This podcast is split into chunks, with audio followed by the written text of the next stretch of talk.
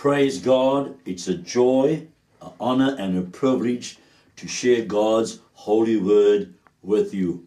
Welcome once again to Calvary Apostolic Ministries. We're here for your good. We're here that God might bless you and bring understanding to you and to your family concerning the word of the Lord. We've had a two week break for obvious reasons, but nevertheless, by the grace of God, we are here again to share God's word with you.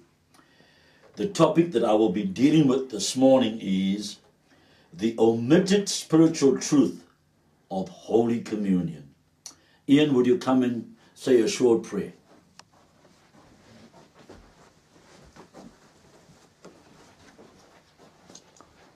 Lord, I pray and commit today to you. Lord, I just pray, Lord, that as Joe speaks today, Lord, that you give him the words to speak, Lord, that you open the eyes of his understanding, Lord.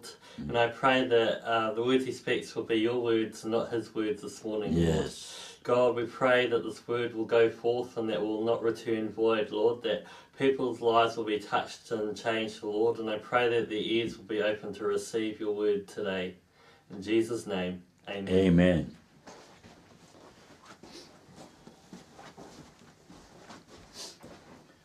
Thank you, Brother Ian. Holy Communion has lost its meaning in many modern day churches. In many churches, sad to say, it has become a ritual without meaning. Many are the occasions that those who officiate at the table of the Lord speak of things that have very little connection to the deep spiritual truths portrayed in Holy Communion. My preaching this morning is not designed to give a precise exposition of what Holy Communion entails. Rather, I'm just going to share what I feel God has taught me about one of the many spiritual truths that have been lost by the church concerning Holy Communion. Before I commence, let me remind you that the Word of God says that there are many voices in the world. Furthermore, it gives us the understanding we ought to judge what is being taught. Let the prophet speak, that is two or three, and let the others judge. I say this that you may not be gullible and accept what I teach and preach this morning. Judge all of what I say. Check if it is of the Lord or not. I encourage you to pray much after you hear this teaching and ask God to confirm the teaching. And if you feel in your heart it's not of, of God, then discard it. But if you feel in your spirit that God is confirming this word, then pray about it and begin to live this word out. May God bless you as we turn to the scripture, 1 Corinthians chapter 11, and we commence reading from verse 23. Amen. For I have received of the Lord that which also I delivered unto you, that the Lord Jesus, the same night in which he was betrayed, took bread, and when he had given thanks, he brake it and said, Take, eat. This is my body which is broken for you. This do in remembrance of me. After the same manner also he took the cup when he had supped, saying, This cup is the New Testament in my blood. This do you as oft as you drink it in remembrance of me. For as often as ye eat this bread and drink this cup, you do show the Lord's death till he come. Wherefore, whosoever shall eat this bread and drink this cup of the Lord unworthily shall be guilty of the body and blood of the Lord. But let a man examine himself, and so let him eat of that bread and drink of that cup. For he that eateth and drinketh unworthily eateth and drinketh damnation to himself, not discerning the Lord's body. For this cause many are weak and sickly among you, and many sleep. For if we would judge ourselves, we should not be judged. But when we are judged, we are chastened of the Lord, that we should not be condemned with the world. Wherefore, my brethren, when ye come together to eat, tarry one for another. And if any man hunger, let him eat at home, that he come not together unto condemnation, and the rest will I set in order when I come. Praise God. Bear in mind, Paul was an apostle born out of season. He was not one of the original 12 apostles. He was not there at the Last Supper. And that is why the Holy Spirit gave him personal revelation. Remember, he says, For I have received of the Lord. Revelation means to unveil, to disclose. It's like drawing the curtain or the blinds and seeing what is outside of the room. Revelation unveils truth and the grandeur of God's word. I am of the persuasion that God has given me revelation upon revelation concerning Holy Communion. But wait, I am not Paul or one of the other foundational apostles. So I better explain what I mean by revelation upon revelation. I am simply saying God, by His Spirit, has illuminated a certain truth concerning Holy Communion. God has shed light on a certain section of the Word, given me better understanding and given me clarity. Concerning Holy Communion, God has shed light on these words. Do this in remembrance of me. I have the understanding that the three synoptic gospels, Matthew, Mark, and Luke, speak of Holy Communion and 1 Corinthians 11 as well. But we must note that Matthew does not have these words, do this in remembrance of me. We must also further note that Mark does not also have these words, do this in remembrance of me. Only Luke's gospel mentions, do this in remembrance of me. And when studying Paul's revelation on Holy Communion, he also says, do this in remembrance of me. But, however, with one great distinction, and that being, Paul mentions, do this in remembrance of me twice. Note carefully, verse 24. Let's go there. And when he had given thanks, he brake it and said, Take, it. This is my body which is broken for you. This do in remembrance of me. Amen. Luke says it in chapter 22, verse 19. And he took bread and gave thanks and brake it and gave it unto them, saying, This is my body which is given for you. Do this in remembrance of me. Now, let us consider the second time that Paul mentions, Do this in remembrance of me. Let's go to verse 25. After the same manner also he took the cup when he had supped, saying, This cup is the New Testament in my blood. This do he as oft as you drink it in remembrance of me. Amen. May God add his blessing to the reading of his word. Luke only mentions, do this in remembrance of me after the breaking and the eating of the bread. Whereas Paul mentioned, mentions it after the breaking and eating of the bread and the lifting of the cup and the drinking of the cup of wine. Paul adds on what Luke has left out. Paul gives further revelation as a foundational apostle. Let me just reiterate. Luke only mentions, do this in remembrance of me after the breaking of bread and the eating thereof. Now, Paul mentions it after the breaking of bread and also after the drinking of the wine. Now, get ready for a spiritual truth revelation upon revelation. And what we're talking about is but illumination. The illumination that God has laid upon my heart is around these words Do this in remembrance of me. And that being the Lord Jesus Christ. Do what? Let's ask the question what are we ought to do in remembrance of our Lord and Savior Jesus Christ? Now, yes, I do believe we ought to reenact the table of the Lord. Yes, I do believe we ought to reenact the Lord's Supper. Yes, I do believe we ought to reenact Holy Communion with one more added truth. And what is this added truth? Just what is this added truth? Let's quote John 3:16. For God so loved the world that he gave his only begotten son that whosoever believes in him should not perish but have everlasting life. John 3:16 is the most famous scripture of the Bible.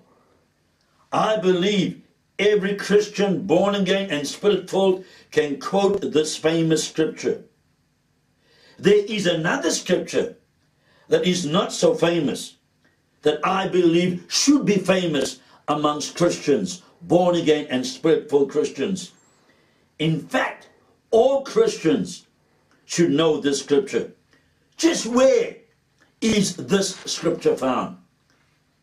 It is not John 3 16, 16 it is 1 John 3 16. Hereby perceive we the love of God because he laid down his life for us. And we ought to lay down our lives for the brethren. Let me read that scripture again. 1 John 3:16. Hereby perceive we the love of God, because he laid down his life for us, and we ought to lay down our lives for the brethren. Amen. Notice, notice very carefully the two scriptures, John 3:16 and 1 John 3:16. I want to say it again. Notice the two scriptures. John 3:16 and 1 John 3:16. However, let us make distinction where God makes distinction.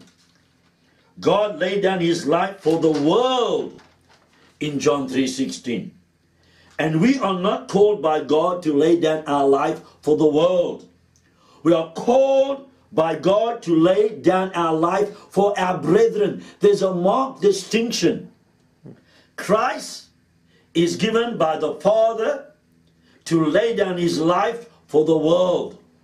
We are called by Christ to lay down our life not for the world, but for the brethren. Amen. This is illumination. As Jesus gave his life for the world, so ought we to be willing to give our life for the brethren, for the church, for the born again. Amen. Our giving of our life for the world will not save the world. Shedding our life's blood will have no effect on the world. But shedding your life's blood for your brethren will do great things for your brethren. Now, let me just throw something in here that's not in my notes. I do believe we ought to do good. I do believe that we must assist the world with all its problems, its poverty, etc., etc. But some churches are going overboard. They're spending millions and millions and millions upon the unsaved and nothing upon the church of Jesus Christ. Yes, they build their buildings, their edifices as such. And yes, they help the poor, the unsaved poor. But you know what? You know what? There are countless millions of Christians that are struggling, that are being overlooked by local churches. Think about that, brethren. Think about that. Please, please, I am not advocating that every one of us now must take a cross and die on it for our brethren. But has not God called us to care for each other? The Bible says, care one for the other. Amen. Has God not called us to carry each other's burdens? It says, bear ye one another's burdens and so fulfill the law of Christ. Galatians 6 2. We are to care one for the other. Amen. We ought to carry each other's burdens. Now, the Christian life, in reality, is a sacrificial life. The Christian life is a sacrificial life. But let me assure you, the very first sacrifice we have to make is towards God. It says in Romans, I beseech you, brethren, by the mercies of God, that you present your bodies a living sacrifice unto God, which is your reasonable service. You cannot give your life to the brethren until you have given your life as a complete sacrifice to God. Paul said, It is not I that live, but Christ that lives within me. All of Paul was upon the altar. Let me give you a, a, an example. You know, Moses' life is divided into three sections 40 years in Egypt, 40 years in the wilderness, and 40 years in the service of God. 40 years in the wilderness for God to take Egypt out of Moses, and for God to take Moses out of Moses and put God in Moses. Let me say this your life cannot be a sacrifice for the brethren unless you make a complete sacrifice of yourself to God. And when you empty yourself of yourself, God will fill you with Himself that you can do the impossible. Whenever God asks you and I to do that which is impossible, by the grace of God, God makes it possible that you and I can do it. And God has asked you in His Word that we give our life for the brethren. Amen. Jesus said, Do this in remembrance of me. What he's simply saying is this as he broke the bread and gave the cup of wine, he was saying, As I give my life for the, for the brethren, as I make myself of no reputation and, and live up to the will of my Father, so must you and I give our life for the brethren. Amen. Amen. Praise God. Now, if you want to understand all this, you must study the life of the apostles. You must study the Foxe book of martyrs, how that people gave their life. Amen. You know, people fail to understand it. I do believe that life is in the blood. But you know what? Maybe I'm going a, a step too far now. You know, life is in the blood of Jesus. You cannot deny that fact. But you know what? There's even life in the blood of the martyrs. When Stephen's blood ran into the ground, it cried out. Amen. And those that were around him were, were affected by his death. Amen. And I believe Paul got saved because of Stephen. Many Christians fail to understand the connection between Acts 1 8 and 1 John 3 16. God says we must lay down our life for the brethren the same way Jesus laid down his life for the world. Amen. God asks that of you and I. And we've got to do it by caring one for the other, carrying each other's burdens. You know, there's a there, there, there is a strange connection between Acts 1 8, you shall receive power after that the Holy Ghost comes upon you, and 1 John 3 16, the giving of your life for the brethren. You know, the word witness there is the original language speaks of being a martyr, being a martyr. And through the baptism into the Spirit of God, God gives you the grace and the enablement to lay down your life, to make yourself of no reputation, to esteem your brothers better than yourself, to care for them and to carry their burdens. God does not demand of you the impossible without giving you the wherewithal to do the impossible. Now, the Bible says, God using Peter, that we are a royal priesthood. Amen. Revelation also 1 6, 6 speaks of we of the church being a kingdom of, of priests and kings.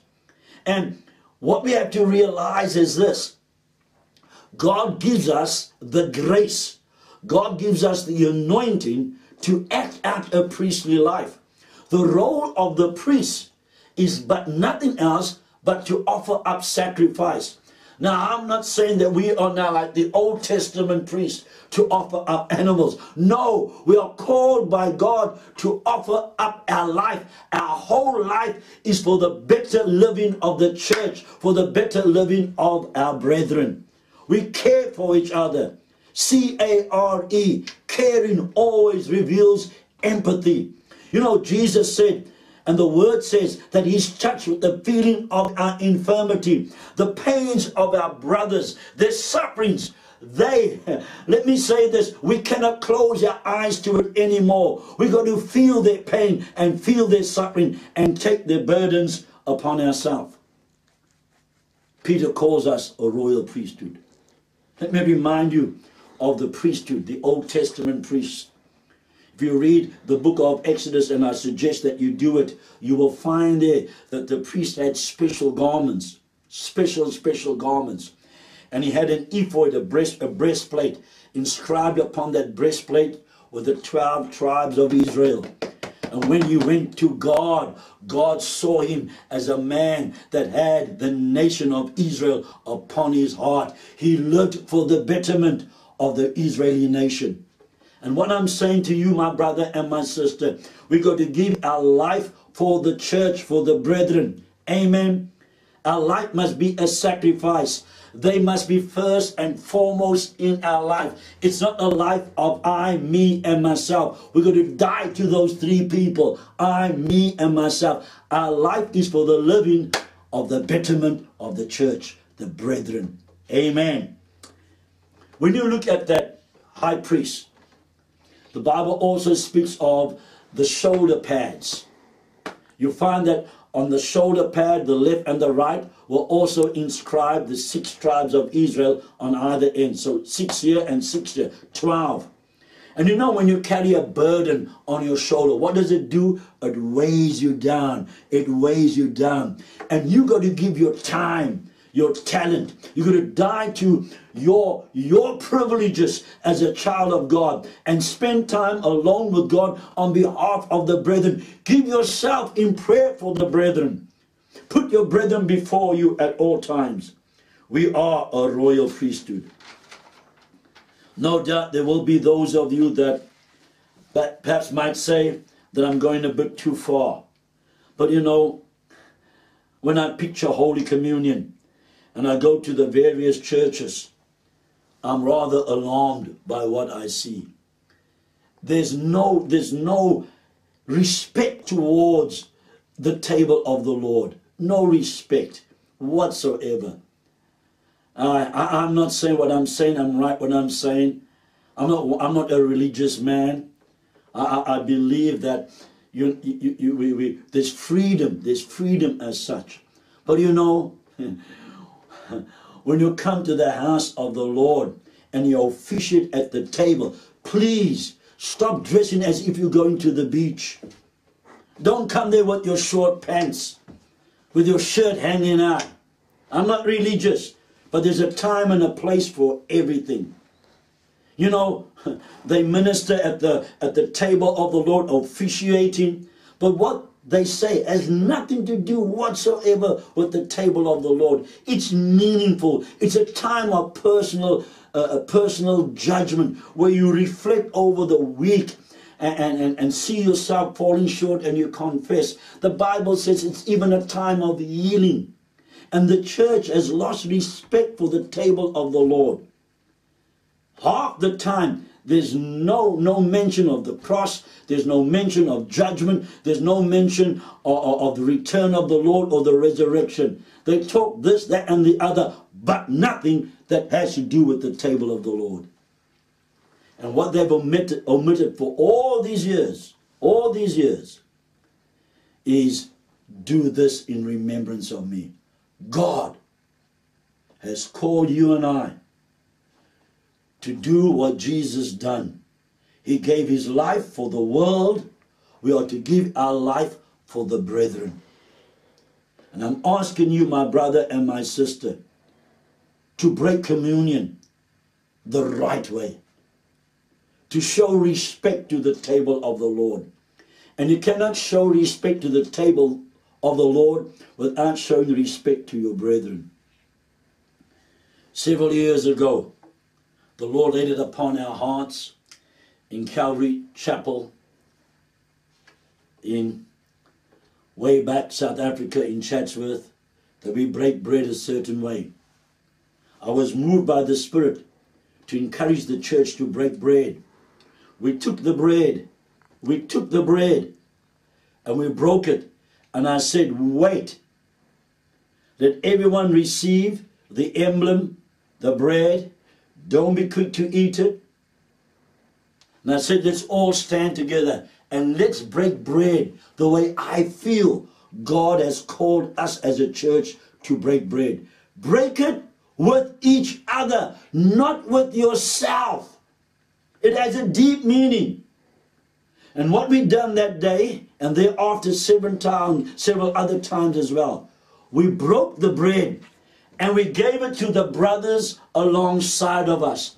And we said this what Jesus says, take, eat. This is my body broken for you.